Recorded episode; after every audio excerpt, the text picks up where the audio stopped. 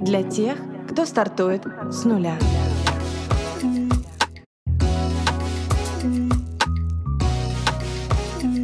С нуля.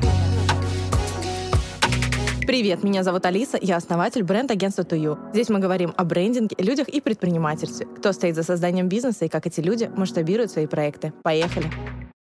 Друзья, всем привет! Сегодняшний выпуск начну с благодарности. Спасибо, что слушаете и что пишете мне о том, что слушаете. Это бесконечно приятно. Я раньше думала, что когда люди так говорят, это какой-то фарс, мол, пишите, пишите, это поднимает охваты. Но каково было мое удивление, когда я реально стала получать сообщения о том, что информация, которой я поделилась, помогла, поддержала, позволила идти дальше или обратить внимание на то, что раньше не замечала. И когда люди делятся своими историями, рассказывают о том, как у них было, это круто. Спасибо за каждую. Сегодня я хотела бы поговорить про страх, потому что в целом я долгое время так или иначе вставала на стоп в разных ситуациях из-за того, что боялась идти. Но говорить будем не про то, какими бывают страхи в целом, они все-таки у каждого свои, а про общее чувство, которое не дает двигаться. Папа с детства меня учил, бей первый, потом разберемся. И этот принцип со временем трансформировался в страшно, надо идти. Безусловно, с возрастом бездумно нырять в какие-то процессы не получается, все-таки опыт дает возможность взвешивать, анализировать и прогнозировать, но принимать решение о том, делать или нет, я все-таки буду не с позиции, блин, страшновато, не пойду в темный лес, а с позиции, так, темный темный лес, и мне туда очень надо. Обойти я его не могу, но там злые волки, они могут меня съесть, а еще там может быть темно и холодно. Поэтому возьму дробовик, фонарик и, ну, оденусь теплее. Американский писатель Эдгар э, Доктороу, сложное имя, фамилия, как-то сказал, что писать роман это как вести машину ночью. Видишь только то, что выхватывают фары из темноты. И все же так можно проделать весь путь. И это ведь не только про писательство, но и про отношение к жизни в целом. Не надо все время представлять конечную цель, не надо видеть весь путь и все то, что ты гипотетически пройдешь на этом пути. Потому что наверняка пока-то мы не знаем, будут ли суволки или нет. Достаточно видеть на несколько метров вперед. Поэтому каждый раз перед глобальной задачей, когда в голову лезут страшные мысли о всех погодных катаклизмах, которые могут встретиться на моем пути, о всех финансовых неудачах и сложных сложностях, я открываю компьютер, выделяю для себя небольшой блок на месяц, неделю, день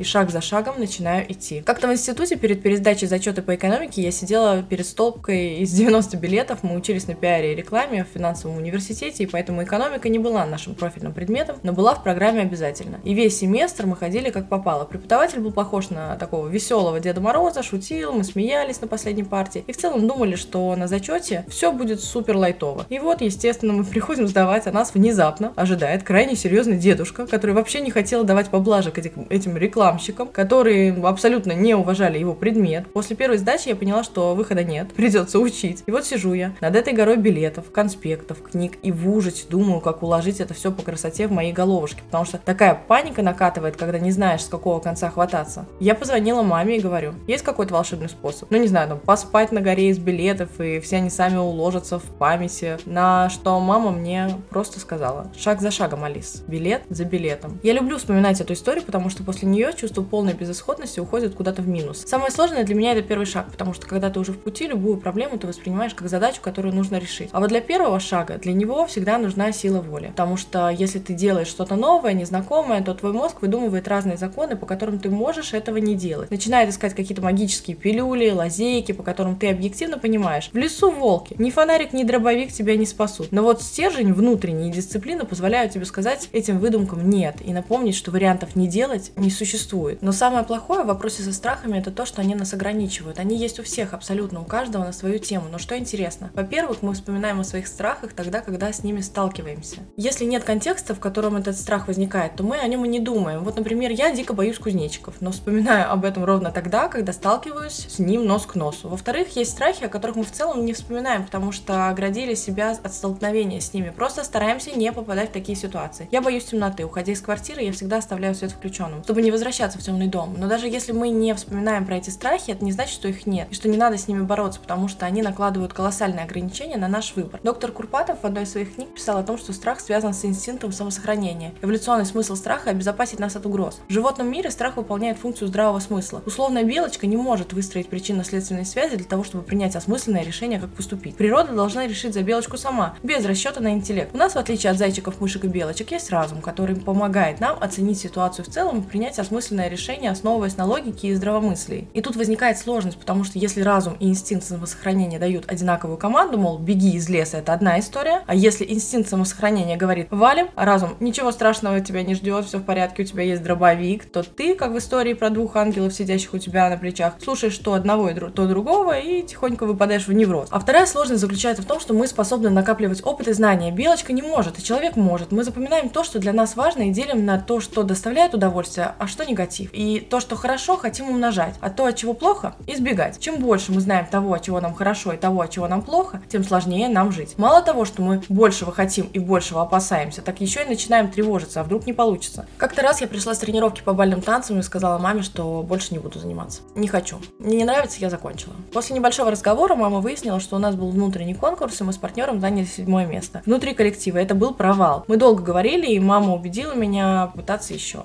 Не бросать, потренироваться, и если совсем будет не нравиться, то уйти я всегда успею. Через два месяца мы выиграли сначала один конкурс, а потом второй, и разговоров про бросить танцы не возникало последующие несколько лет. Можно, конечно, сказать, что это обычная детская реакция, но ведь взрослые ведут себя так же. Мне было страшно, что я проиграю, поэтому захотелось винтить. Бывает так, что сегодня твой коллега на коне и чувствует себя героем, потому что защита проекта прошла просто блестяще. А завтра после долгих неудачных переговоров видишь, что он сам не свой. И там и там могло быть страшно, но в ситуации, когда ты после победы идешь в черный лес, ты берешь коня и поскакал. А вот после проигрыша ты думаешь, что стоит тебе зайти в черный лес и все, ты труп. У любой белочки по сравнению с нами проблем, считай, нет. Есть ряд вопросов, которые она знает, а об остальном просто не думает, не может. Мы же, в отличие от белочек, постоянно находимся в состоянии тревоги. И хочется, и колется, и вдруг не получится. Интересно то, что эти тревоги возникают из-за внешних факторов. То есть тот опыт, который ты пережил до, ты трансформируешь в мысли о будущем. Получается, что наш страх — это воспоминание о том, что мы пережили, спроецированные нами на то, что в теории можем пережить. Можно, конечно, все свести к тому, что просто жить и выживать, но подсознанию этого не объяснить. Там бесконечный конфликт и необходимость выбирать. Понятное дело, что бороться со страхами надо в терапии, и это длительная работа. Я не психолог, я могу поделиться личным опытом. Моя задача в этом случае подсветить проблему и лишний раз напомнить о том, что вы не один, кто борется с этим. Каждый из нас чего-то боится, просто кто-то справляется, а кто-то нет. И в моем случае, если исключить невротические фобии типа кузнечиков, в вопросах со страхами делать или не делать, нырять в ситуацию или нет, играет роль самооценка. Есть внутренняя вера в то, что я справлюсь. У меня, как и у любого человека в жизни, случались моменты, когда я проигрывала и когда выигрывала. Я сложнее переношу личные травмы, чем рабочие. В работе все просто. Ты облажался, у тебя не получилось, ты делаешь выводы, воспринимаешь ситуацию как опыт и просто в дальнейших процессах стараешься подложить соломку. Потерял один бизнес, осознал, что делал не так, идешь строить другой. И вроде в личном должно отрабатывать так же, но процесс заживления дольше. Бизнес и работу можно воспринимать обезличенно. А вот в случае с дружбой и любовью, если не получилось однажды, тебя предали или обидели, то в следующий раз, прежде чем начать доверять человеку с открытой душой, ты 300 раз подумаешь. Но одно дело, когда ты испытываешь страх непосредственно в столкновении с угрозой, на тебя несется автомобиль, ты падаешь с высоты, на тебя идет человек с ножом. А другое дело, когда ты видишь картинку, которая снята с высоты птичьего полета, и тебе страшно. То есть в этом случае мы боимся не того, что происходит в моменте, а того, что мы придумали в своей голове, попросту нафантазировали. Риска для жизни никакого, сами придумали, сами испугались. Но в целом все страхи делятся на две категории. Те, которые заложены в нас генетически, то есть, э, например, страх высоты, и те, что в нас выросли при столкновении с теми или иными ситуациями. Когда мы подходим к краю обрыва, испытываем страх, заложенный природой. Если нам на работе попался злой и строгий начальник, который общается так, что ты волей-неволей испытываешь страх, то это приобретенная история. И даже если ты переходишь на другое место работы, то, скорее всего, ты будешь также бояться